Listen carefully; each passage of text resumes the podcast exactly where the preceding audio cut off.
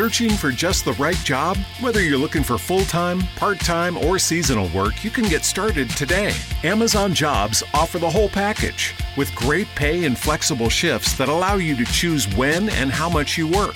Find a warehouse close to home and discover the role that works for you. To get your application started for an hourly job, go to amazon.com/apply. That's amazon.com/apply. Amazon is proud to be an equal opportunity employer. Life can always use more Cedar Point, and right now you can get more Cedar Point for less with the Fun Day Bundle. Each bundle saves you more than 35% on admission, parking, and dining for one low price. That means more coasters like Steel Vengeance and Millennium Force, and even more excitement with the Cedar Point Parade and Spectacular. But you better hurry because this bundle won't last long. Save now at cedarpoint.com. The X Zone Radio Show with Rob McConnell is largely an opinion talk show. All opinions, comments, or statements of fact expressed by Rob McConnell's guests are strictly their own and are not to be construed as those of the X Zone Radio Show or endorsed in any manner by Rob McConnell, Relmar McConnell Media Company, the X Zone Broadcast Network, its affiliated networks, stations, employees, or advertisers.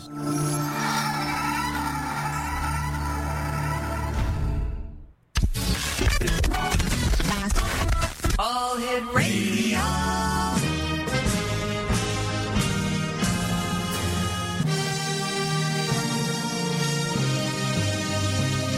Welcome to the X Zone, a place where fact is fiction and fiction is reality.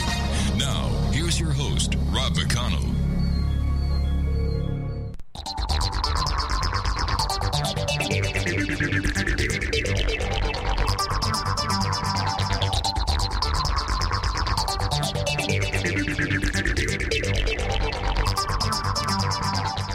And welcome back to the Zone, everyone. I am Rob McConnell, and we're coming to you from our broadcast center in Hamilton, Ontario, Canada, live and around the world on the Zone Broadcast Network and on Talk Stream Live.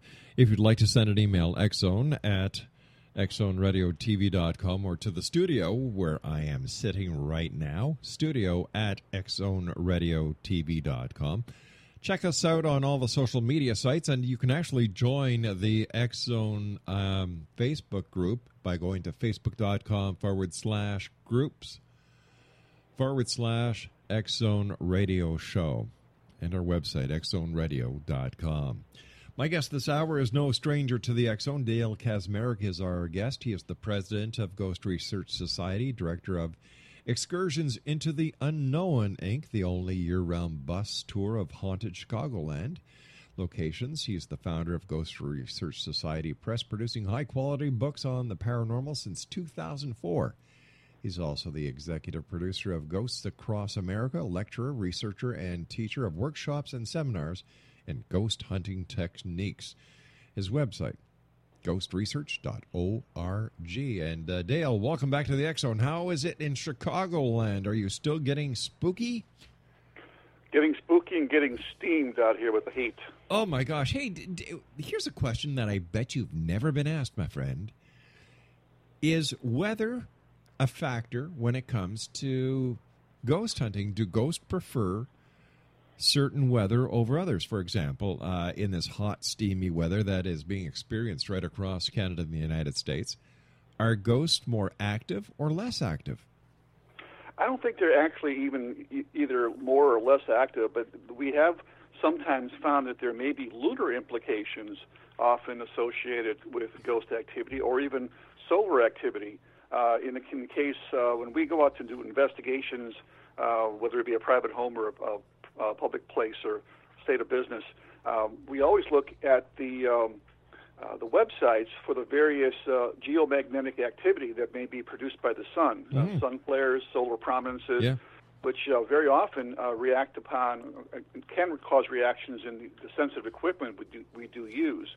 And of course, there's always you know there's always been that old adage that uh, you know you know things around the full moon Right. look kind of crazy, and that's where the the term lunacy comes from. It's from you know obviously from the lunar Yeah. uh, of the moon, and there has been some correlation uh, between both solar activity sometimes and even uh, lunar uh, lunar phases. I know that from being in law enforcement and my wife being in the medical field, that during the full moon period, there was, as far as my job in the cop, you know, things happened, strange things happened during a full moon. And of course, my wife would be the first one to tell you that in the medical community, they see more accidents during the full moon than they do any other time of the uh, lunar cycle. Absolutely, and that's been something that's been going on for as long as the moon's been hanging in our sky, mm-hmm. pretty much. Uh, I don't know if it has something to do with the, you know, a gravitational tug that the, you know, the the moon being closer or further away. That has something to do with, uh, you know, re- reacting for you know people's own psyche that causes them to uh, kind of go off the deep end, or if it's something that we just don't understand. Well, from what I understand, it's all based on the moon's pull. For example, the moon is moon causes the tides, and because we are mostly comprised of water, that we also are affected by the moon's pull. It makes sense. Uh, it definitely does make sense. I mean, yeah. we're we're you know seventy percent water, mm-hmm. and uh, you know obviously if uh, you know, the the moon can actually affect the tidals, you know, tidal waves and ocean currents and so forth. I mean, it surely would have some sort of minute effect, you know, to a smaller degree, I guess, on you know, to human being.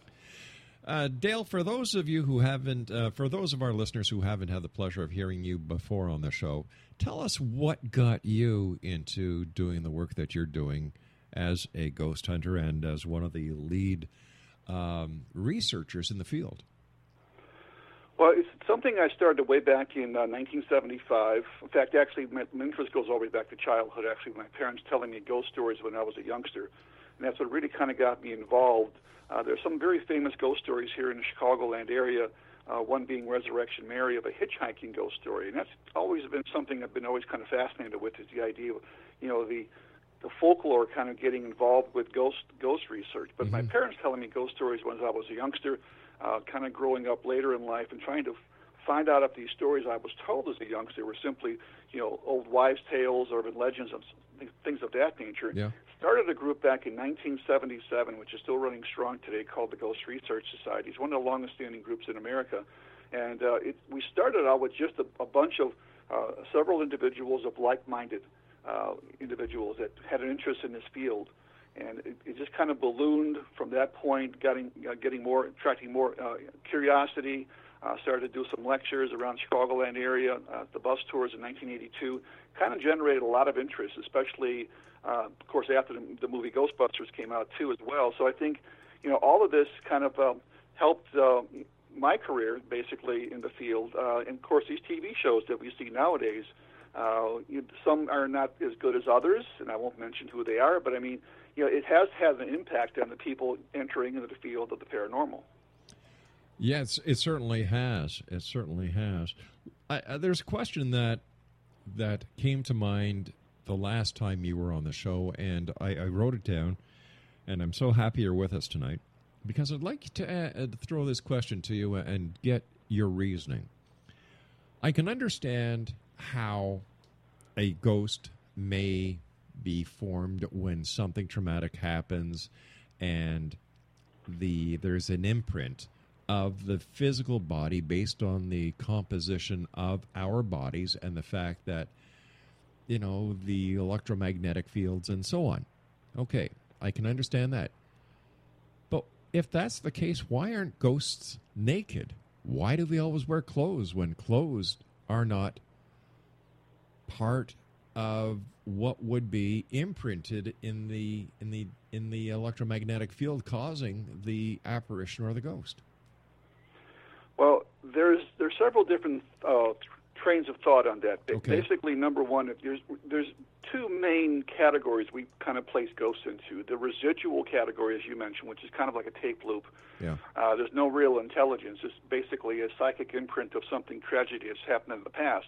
And then you have what we term the intelligent ghost or intelligent haunt, where there actually is interaction between the living and and the dead. Uh, they actually see us. They can interact with us through you know EVPs, mm-hmm. through uh, touching, you know, uh, cold spots, uh, you know, actually hearing sounds and voices and so forth.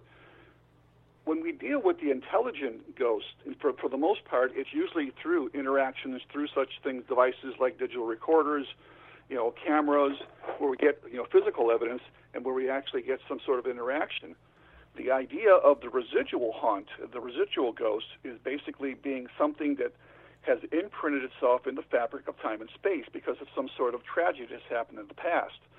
And if we're looking at maybe some sort of psychic imprint, what are we actually looking at? Are we looking at something that, uh, number one, has happened in the past, or are we looking like through the looking glass, sort of like uh, kind of opening up a doorway, if you will, and kind of looking back at a scene of time and reason in the past? And that's where a lot of uh, researchers are kind of split on that.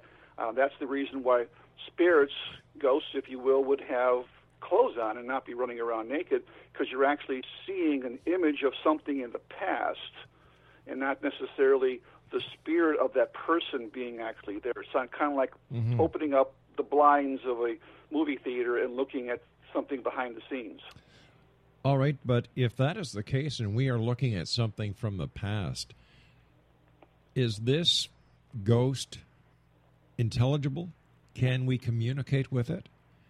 Normally, no, not the residual haunt. Uh, mm-hmm. in, in, in, cases that I've investigated and um, places that I've been to, and people I've talked to, when we have this kind of residual activity, it's very often very low key stuff.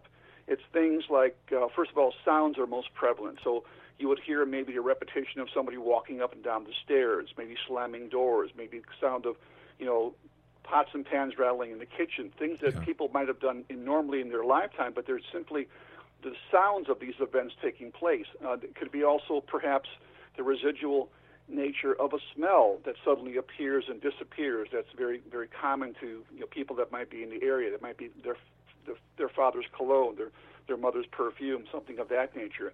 It could even be a, a temperature variance of temperatures inside the room because of cold spots. And again, these things are not interactive as, as far as you know communicating with us. It's just an indication of kind of a byproduct that something is there. All right. So if we're looking at the past or a a vision of the past, does this bring us into the multiverse, the multiple dimensional aspects of the new sciences that we're looking at? And do you think that the new sciences will help us better understand the the phenomena called ghost? Well, uh, you know, they can very well sometimes be interdimensional. That's a number of researchers have brought that up in the field in the past. Uh, a very famous Fortean researcher, John Keel, who wrote the book uh, "The Mothman Prophecies" yes. and Strange Creatures mm-hmm. in Time and Space. A very well-known uh, researcher, particularly during the, the, UFO flaps of the 60s and 70s, uh, said in several of his books that he noticed that at locations where people had had a UFO flap, a, a, a tremendous amount of UFO activity in a very small area. Mm-hmm. He also noticed at that same time that there, were, uh, there was an upscale surge of poltergeist activity, hauntings, and even Bigfoot activity, as though some sort of inter- interdimensional doorway was opened up. Everything kind of came in, and then after a while, that doorway reopened. They went out, it slammed behind them, and everything's pretty much ceased. So again, it may go into that aspect of the paranormal of you know interdimensional beings that we're looking at. Don John Keel called them ultradimensionals. How close do you think that we are, based on your experience, to actually getting the definitive answer that all ghost researchers are looking for? Uh, well, the one thing I'm looking for, obviously, is the reason I got involved in the field was to to prove the existence of life after death, mm-hmm. and I mm-hmm. feel I felt that through the use of equipment and through investigating, if we could prove that there were ghosts, we could prove that obviously there's definitively prove to scientists and you know you know social media and whatever that there were ghosts actually existed, then they pretty much proved the existence of life after death, and the um, the increase of technology today, with all the equipment that's coming out today, uh, designed by very, very bright minds, I think uh, if we're not right there, I mean, we're pretty darn close to being able to prove, you know, or at least come up with a lot more, you know, interactions with ghosts than mm-hmm. we were, say, 10 years ago or even five years ago. uh, it's just it's just leaps and bounds. So I would I would venture a guess that uh, within the next 10 years, maybe maybe 10 or 15 years, there's going to be some major major breakthrough, either through the use of equipment or something that really sets science on their on, in a head, turning in a headspin. But why don't you think the scientific community hasn't already gotten behind the the uh, research that's being done by the independents uh, like yourself? Because scientists uh, very often, uh, you know, they're they want stuff to be that that can be replicated, mm-hmm. that can mm-hmm. be examined under laboratory conditions. Um, you can't invite a, a, spirit or a ghost into a laboratory and say, okay, now you're going to perform for us, so now you're going to be able to be studied. Uh, ghosts are very sometimes a very spontaneous thing. They don't always appear or or even show up. Uh, in many investigations we've been on, we've gotten absolutely nothing. Uh, so it's really kind of the roll of the dice whether or not you're going to get something. And scientists basically need that. I think you know, they're very um, you know nebulous in some aspect that they really need some sort of physical proof that they can replicate, show uh, in the laboratory under laboratory conditions. And, and, if you're looking at that avenue, it's never going to be proven through science. You, you said that the reason why you and other researchers do what you do because you're looking for definitive proof of life after death. Correct. But there are those, there are millions upon millions, if not billions, of people on this planet already who do believe that there is life after death. That's because of their philosophical religious beliefs. So I don't understand. Are you doing this research for those who do not follow any religious doctrine that there is life after death? Or are you using the research that you're doing to complement or to to further prove the existence of life after death and that these philosophical religious uh, beliefs are indeed correct? Actually, it's a combination of both. I mean, I, the, the reason I, I started into this was to to you know I was curious about mm-hmm. what lies beyond death's door, and I think everybody is. I mean, they always say it's it's it's it's in faith. It's in your belief in faith uh, that there is going to be a life after death, and nobody can prove that unless they've they've come back. You know, it, there have been people that have come back from the dead, they had near-death experiences and so forth. Um, you know, scientists will yeah. say that was due to you know chemicals in the brain. Mm-hmm. You know, you know, you know, whatever you're being pumped with it at the time you know, uh, all kind of different uh, neurons firing that might have sent, you know, caused you to feel like you're going through a tunnel of light. Mm-hmm. So, I mean, uh, I'm doing it basically, you know, for not only those people that have had religious experiences, that have had, uh, you, know, you know, contacts with ghosts, but also to bring something to the scientific community that they might be able to look at, you know, you know, evidence that we we've captured throughout the years that they might be able to finally say, well, there's something to this, and take a better look. Well, what has the scientific community said thus far based on the research that you've brought them? Well, again, um, when you say scientists, that's that's kind of a again a kind of a nebulous term. I mean, the scientific community in general mm-hmm. Does not truly believe that there's really anything to the the, the, the aspect of the paranormal, and it's really uh, in, in, papers I've written and uh, lectures I've done at, at colleges and and in front of uh, you know academians and so forth uh, it, it, basically it doesn't really kind of sink home. Uh, again, they're looking at something more of a physical thing that they can examine. Uh, what we're looking at something that's more subjective, that maybe not maybe uh, you can you can gather information, you can gather evidence, but again, the evidence that we've gathered have not been under their conditions, under their you know their restrictions and uh, um, the way they run their business, so to speak. So mm. it's hmm. not always something that the scientific community is going to jump up and say, okay, you got this great, great evidence that, uh, wow, all of a sudden, okay, there's ghosts. It's just not going to be that way. Uh, I've actually had skeptics involved in, in my work in the past. I've actually had uh, scientists and uh, doctors and nurses and other people uh, involved with my work. And again, um, whether they've even sometimes even had paranormal experiences or had contacts with things in our investigations. But again, they always seem to come up with some sort of rational explanation. Well, it was just this, it was just that. Where I'm more open, I think that's the, the thing that differentiates me from the scientific community is I keep a very open mind to what might be we might pick up, might discover at a location where they're more of show us the proof, show us something that we can examine and uh, that we can replicate. Besides the fact that, you know, to determine the fact whether or not there is life after death, if in fact it is proven that there is life after death because of the research that ghost to researchers like yourself are doing, what happens after that? What happens to ghost hunting, the paranormal? Does it cease to exist?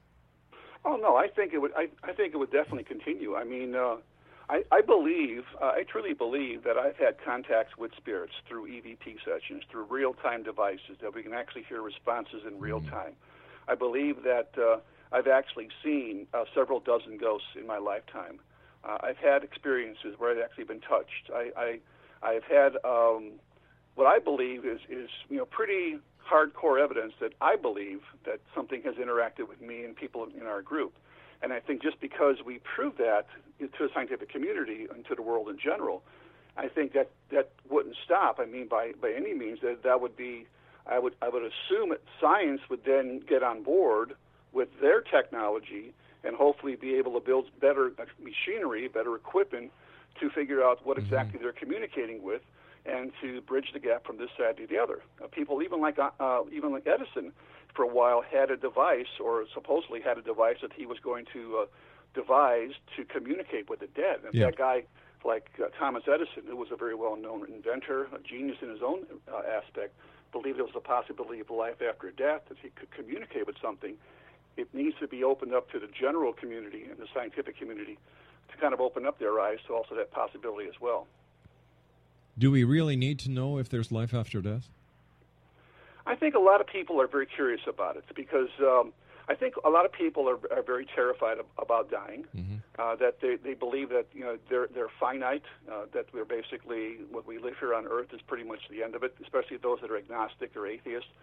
Um, I, I, I think people would feel more comforted knowing that there is a continuation of your consciousness, if nothing else, your your energies, your your soul, if you will, that that, that leaves the body at the time of death and doesn't uh, um, you know just kind of float away to oblivion, but somehow is actually uh, goes to some other side, to the other side of some kind, uh, altered state of consciousness or higher uh, evolution of consciousness or something of that nature. And I think that would be more comforting to people knowing that to have that knowledge in hand. But what would happen if you were able to prove that life does go on after death and people tried to communicate with those that those they had lost and they could not communicate for one reason or another how do we know that communication would in fact be available to one and all Well, that's the that's the thing we, we don't know, unfortunately, and we don't always know that uh,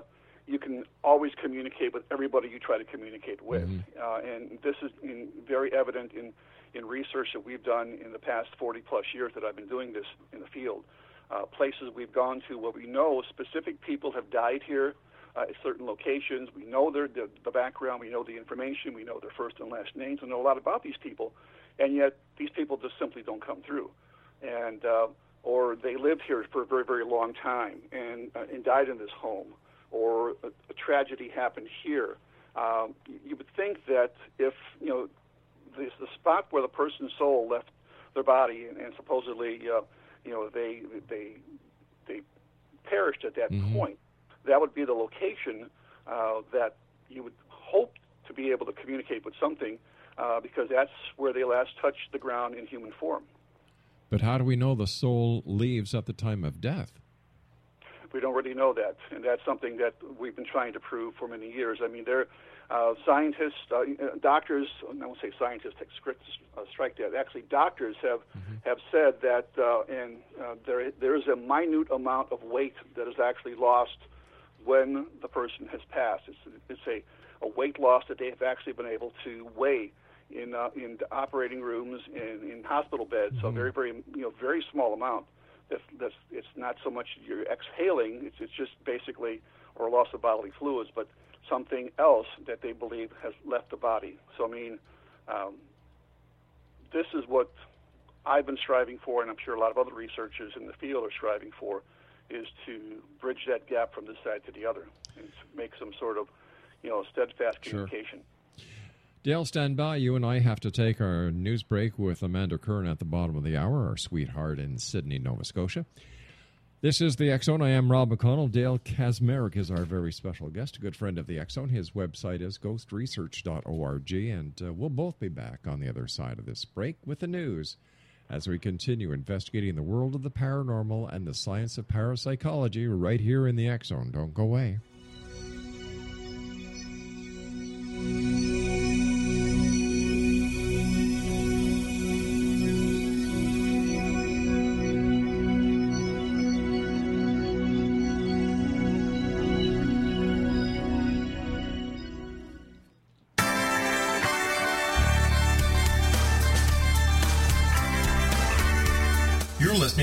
Zone Broadcast Network, www.xzbn.net.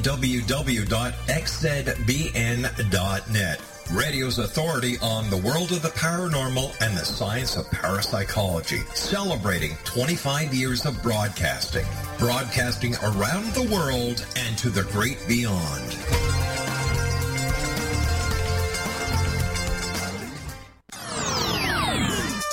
This is News from the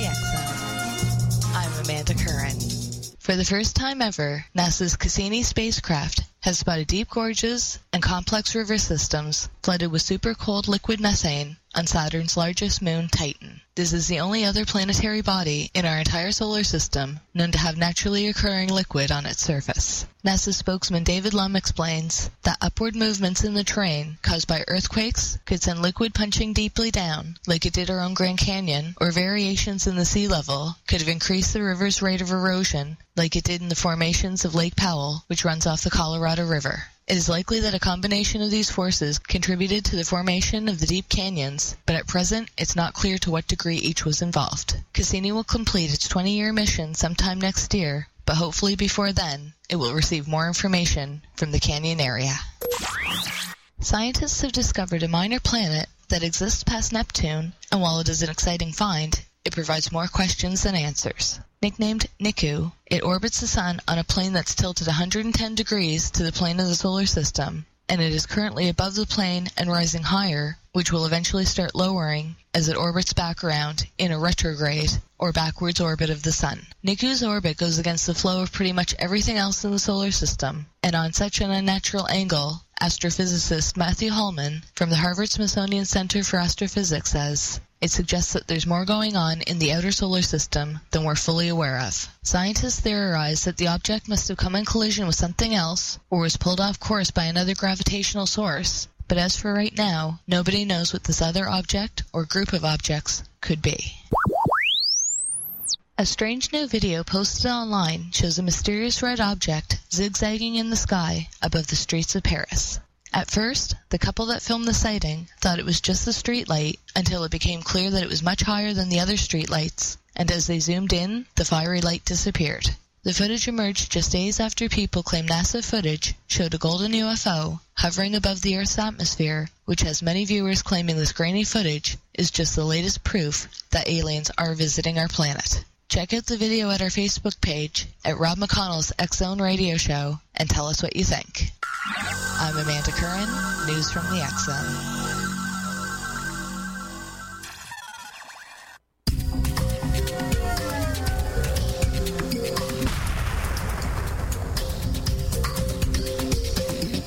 Coming soon to the Zone Broadcast Network is a different perspective with me, Kevin Randle, as your host.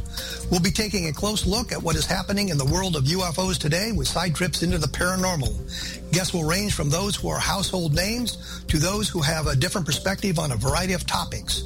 No topic will be taboo, but there will be tough questions asked as we all search for the truth about UFOs, the paranormal, and those things that excite us. Sometimes we'll agree with a guest and sometimes we won't, but we'll try to keep the program topical.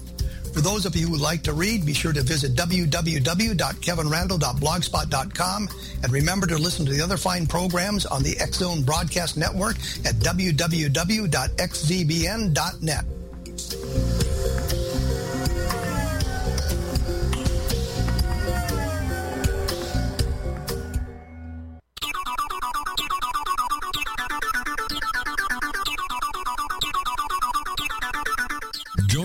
Tech with Corey K weekly here on the Zone Broadcast Network.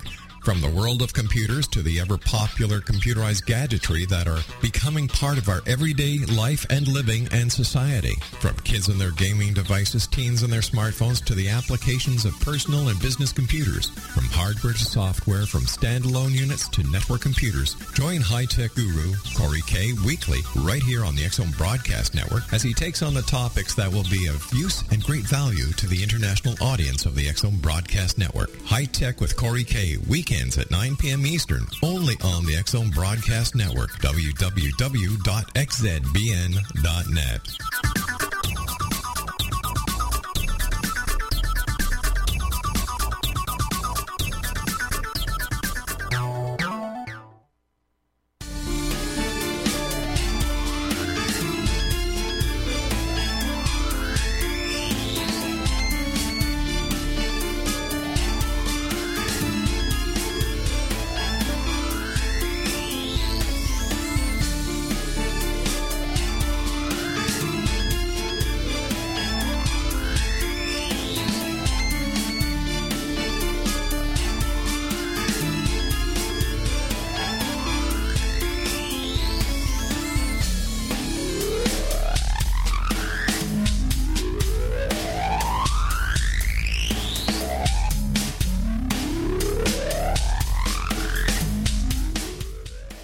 And welcome back, everyone. The X Zone with yours truly, Rob McConnell from our broadcast center in Hamilton, Ontario, Canada. You can always join our Facebook group at facebook.com forward slash groups forward slash X Zone Radio Show. And you can send an email to studio at xzoneradiotv.com. Our website, xzoneradio.com. Dale Kaczmarek is our special guest this hour, www.ghostresearch.org. In in your opinion, based on the years that you've been doing the research, what was your your your aha moment, the moment that you knew that what you were doing was real? Well, I've had a lot of aha moments actually. uh, through my through my research. But I guess um, one of the one of the most interesting encounters, and this is I guess fairly early. Uh, this is going back probably to the early 1980s or so. Um, so relatively early in my in my career. Um, I was out in uh, Southwest City, Missouri, uh, investigating a report of an apparition of a female that was seen in this cemetery on a nightly basis. Now, the thing that always bothered me about cemeteries is, you know, what would be what would draw a spirit back to a, a gravestone where your earthly Mm-hmm. remains are buried. Um, that I had a real problem with. Um, you know, there can be uh, you know other reasons such as you know gra- grave desecration, you know, rituals that have done out there, sometimes satanic in nature, uh, that could perhaps stir things up. Um, there was no history of this apparently, but there was a report of a woman seen nightly making the rounds through the cemetery, and uh, all the local people knew about it. So I was uh, at that time in Joplin, Missouri, investigating a spook light out there in Joplin, Missouri, a very famous ghost light, which I wrote a book on, um, and was not that far away. Decided to head out to uh, Southwest City, Missouri, and to try to find out what was going on. I was sure that most likely was uh, most likely a misinterpretation of the facts, or you know something that somebody just did not know what they were seeing, and probably was not a ghost at all because ghosts don't always usually show up every single night. So I went out to the location. Uh, couldn't really find anybody that uh, I could actually have interviewed in the first person. It was always a, a friend of a friend who had seen this. Right. Uh, became uh, a little skeptical about what I had got myself into. I went out to the location anyway and began to uh, kind of look around generally where they said this this spirit was supposed to to make the rounds at night. And I was had I had a camera with me, a 35 millimeter 35 millimeters camera, uh, with had some color infrared film, And the thing with infrared film, it often picks up uh, frequencies and wavelengths that are not visible to the naked eye beyond our capability of seeing. And I've used that film successfully in other investigations. I've gotten some interesting results. So I went out there, uh, began looking around, and this was around 8 o'clock in the evening. It was a summer evening, so the sun was still up for another you know half hour, 45 minutes. It was still quite bright outside. And I actually saw what appeared to be a, a, a shape or a form uh, more like a, a, collection of fog or mist, actually. And uh, it, it's some parts were very uh, translucent, other parts were more visually opaque. You couldn't see through it. Uh, it seemed to be moving around uh, in an uncharacteristic fashion. Uh, of course, being a scientific-minded person, you know, right away rattling through all the possibilities of what I'm actually seeing here or not seeing here. Was it? It wasn't cigarette smoke. I wasn't smoking. Mm-hmm. Uh, I didn't even smoke back then. Uh, it wasn't the proper temperature, temperature or humidity for ground fog to form. Um, it had not just rain, it wasn't humid outside. Um, so I decided to at least snap a picture of this and to uh, document it, and then later perhaps uh, look at what uh, I might have picked up on, on the film. So I snapped the camera, snapped the picture, uh, snapped actually two, uh, pulled the camera away from my eye. The fog was still there, and the way it disappeared was one of the most unusual ways I've ever seen anything disappear. It was like somebody had pulled a cork out of a bathtub. Uh, this little mist kind of spiraled down in like a little white tornado into the ground and was gone in an instant. Now, I never saw anything like that since that time. Uh, I could not, you know, for the heck of me, figure out what I had just seen. Yeah. Uh, when I finally got the film back, when I got back to Chicago, uh, I looked at the film. Uh, it, it did not show the mist, which was unusual.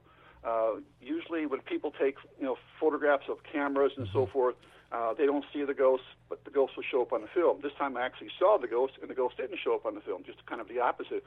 But the entire area where this apparition or ghost, whatever it was, was there, uh, was kind of bathed in an eerie blue light, very uncharacteristic for the type of film I was using.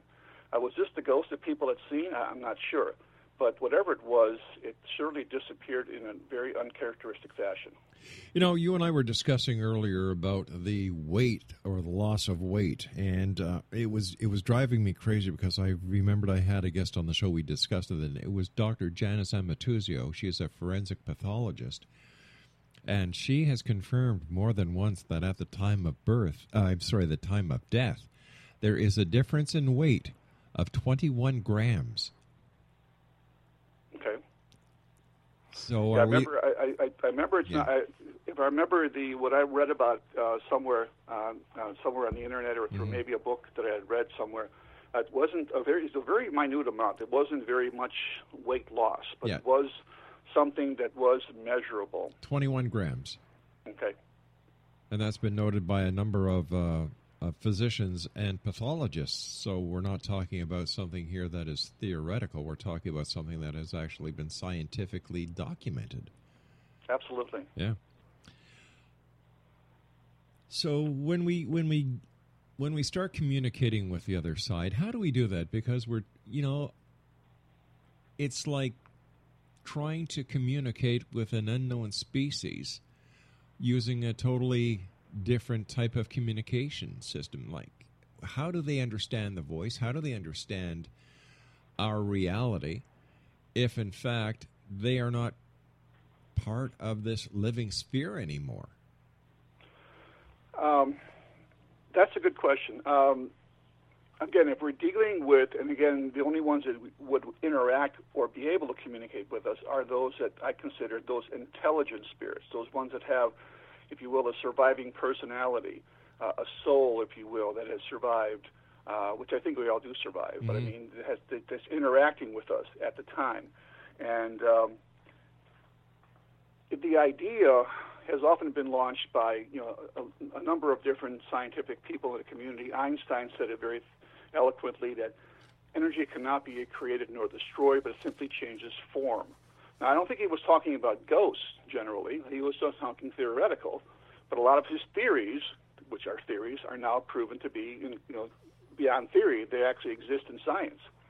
Um, the idea of communicating with somebody uh, and getting their voice on tape goes all the way back to the time um, of uh, Dr. Konstantin Raudive.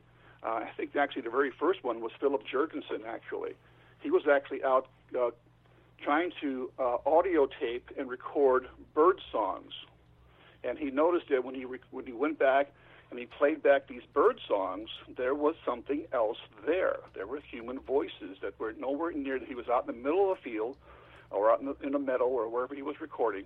Nobody else was out there, and he was not talking. Obviously, he was being very quiet, trying to record these bird sounds. And then later on, you know, through you know people like Professor Hans Bender of Freiburg University, Mm-hmm. uh, Dr. Konstantin Raudive, he wrote a book called The Breakthrough. Uh, people like Sarah Estep from the American Association of Electronic Voice Phenomena, they all began to take pick up their tape recorders, pick up at that time it was open reel tape recorders, and try to communicate with spirits. Now, in many, in many cases, these voices came through that often ans- answer questions. Uh, sometimes even identified themselves who they were, but in many cases, sometimes the the sound wasn't always just perfect. The pitch wasn't just just right. Uh, sometimes their their voice would even come on the reverse or wrong side of recording tape. So you'd have to put a twist in the tape, play play it forward, and then the sounds would come back in a normal tone. Um, now, I guess we're way beyond that. We're at the point now, uh, way beyond even cassette tape recorders or you know, you know what they call digital audio tapes. That uh, we're to the point time of digital, uh, uh, even beyond analog now, and we're we're making progress in recording spirit voices on that. Now, the whole idea with you know, obviously communicating with spirits is that typically an EVP session or for electronic voice phenomena takes place as you sit in, in, a, in a location where you believe to have spirit activity or you're wishing to communicate with somebody. You, you ask a question, you normally leave 20 seconds or so of blank space for the response. You ask another question, leave 20 seconds and so forth and so on until you complete, complete your session. Then you go back, you listen to the in-betweens, the questions, to see if there's a response. Now, that always bugged me because, I mean, you're doing an investigation several hundred miles away, and then you get back home 700 miles away, and then you listen to it, and you may have picked up the, the Class A EVP, but you're 700 miles away. So, so much for two-way communication. It's really kind of a one-sided communication. You didn't know that anything was recorded because the sounds didn't appear until you know or were heard in real time. They were only appeared on the recording device or the, the media. So, in this day and age, we have what's a lot of what's called these real-time EVP devices that you can actually hear a response in real time. Uh, some, some like the Ovilus, some the Ghost Box or Spirit Boxes, uh, some actually digital recorders or or uh, devices that you can actually you know, hear Mhm. the responses in real time. So you can actually hold a conversation, if you will, with what might be on the other side. And that's where the breakthrough comes in, uh, where before it was one sided. Now you can hold basically a, con- a conversation, or at least attempt to hold a conversation. You can get a response, build a response to that response, and continue down that track. Now, some cases we have gotten communications uh, from several, uh, you know, many uh, different, I believe, uh, people have passed on that did hold conversations with us for many minutes.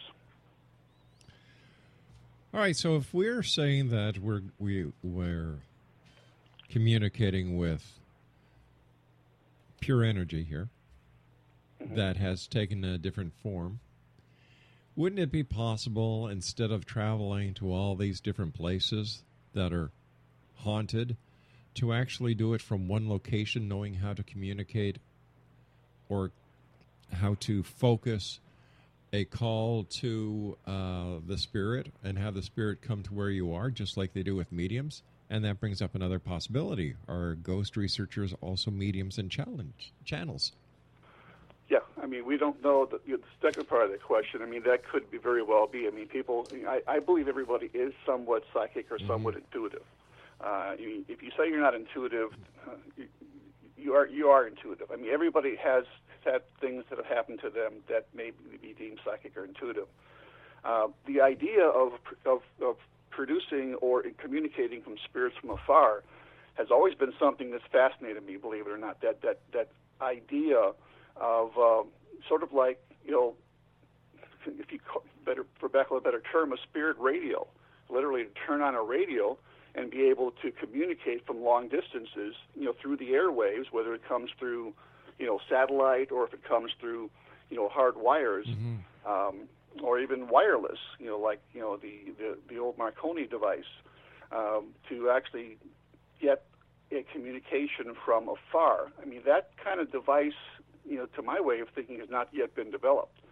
I mean, I don't know what it would, uh, what the implications are, or the science, uh, technology would be to, to to build such a device. I know in some of the the ghost boxes, you know, the spirit boxes, they do actually quickly scan the AM FM frequencies at a very very high rate, sometimes as fast as six to seven channels per second, and you're getting entire responses and full sentences coming through.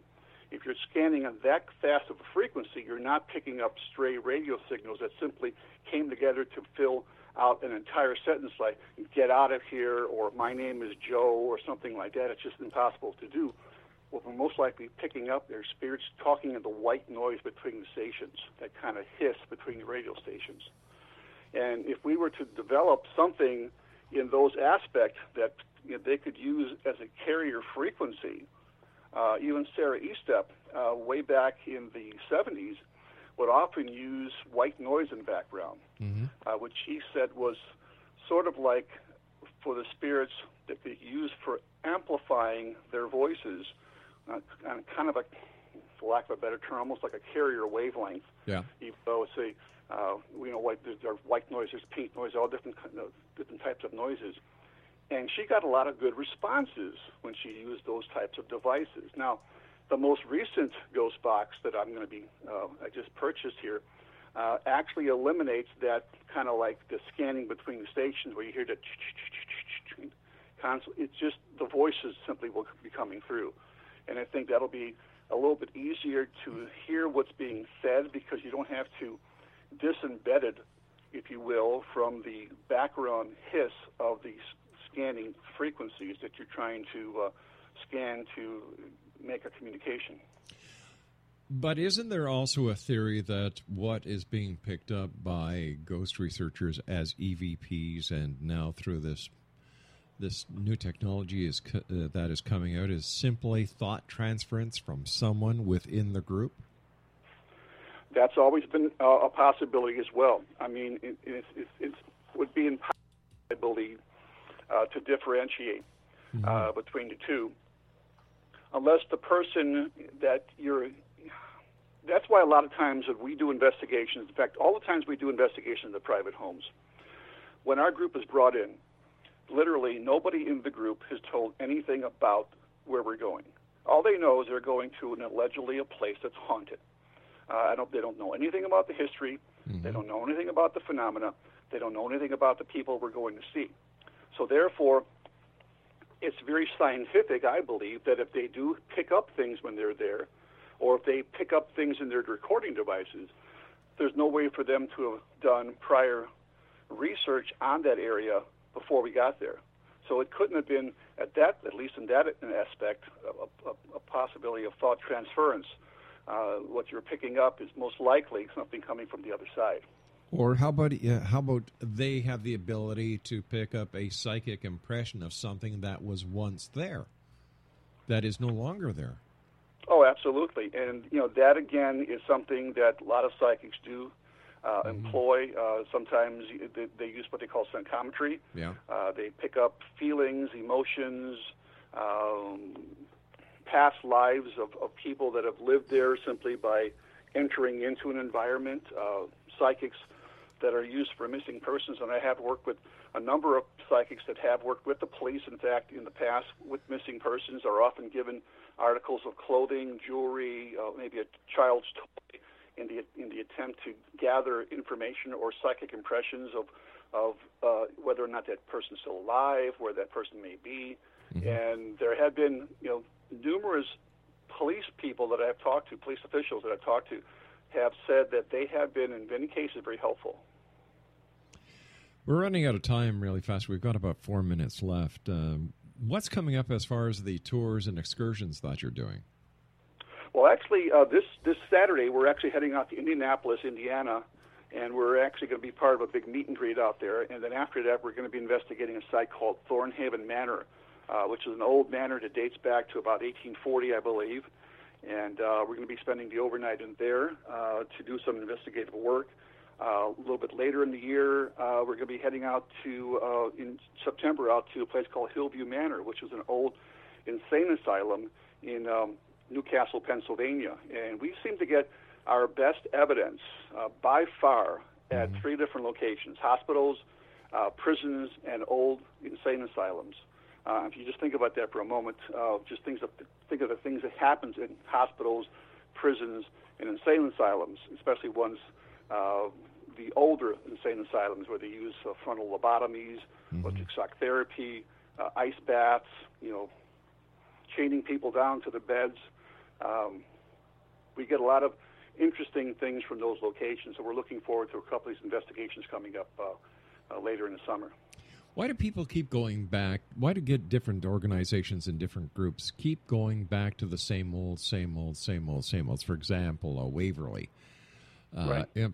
You know, why Maybe they... because they've gotten some really, really good evidence. I mean, there's yeah. been some cases we we went back several times uh, to a couple places. Old South Pittsburgh Hospital in, in uh, uh, South Pittsburgh, Tennessee.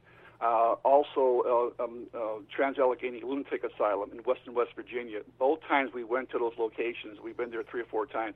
We've gotten some amazing evidence. We've actually picked up and heard nine disembodied screams coming down the hallway, which actually people can go to my website and actually l- listen to some of those EVPs and those videos we've actually captured, and it's pretty amazing. Uh, not this is beyond an EVP. This is a disembodied voice, something you hear in real time.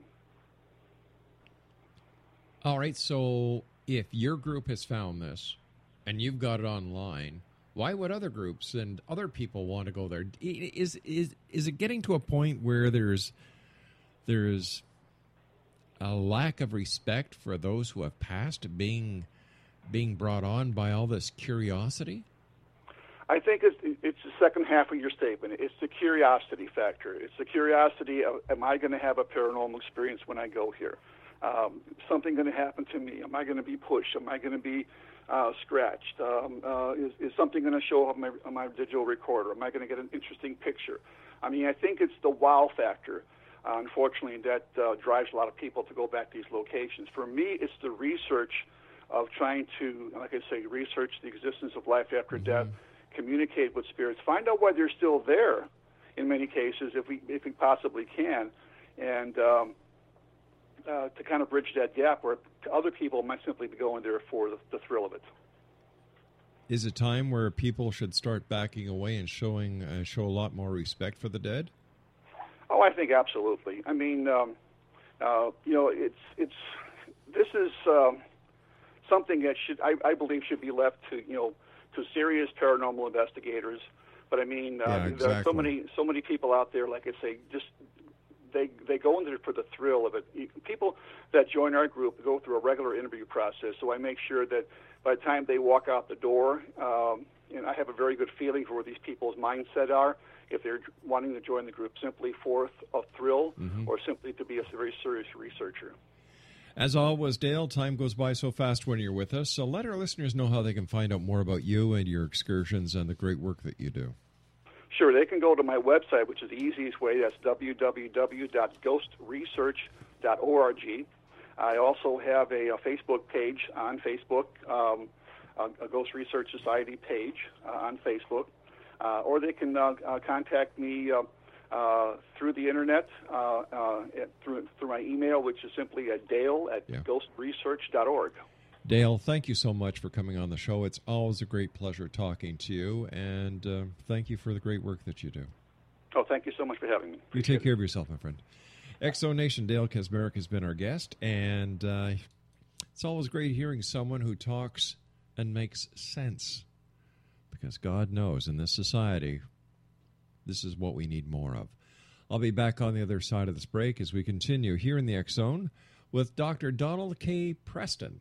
And Don and I are going to be talking about Satanism and why the youth of today are so involved and interested in joining satanic cults and organizations at a speed never seen before in history.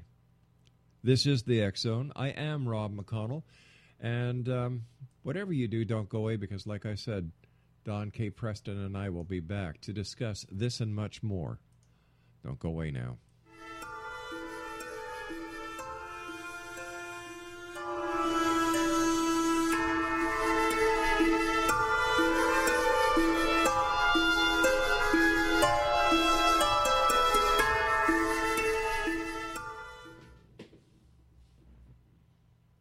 Excited for a road trip? Start it off right with auto coverage from American Family Insurance. JD Power ranked us number 1 in customer satisfaction with the auto insurance shopping experience among mid-size insurers.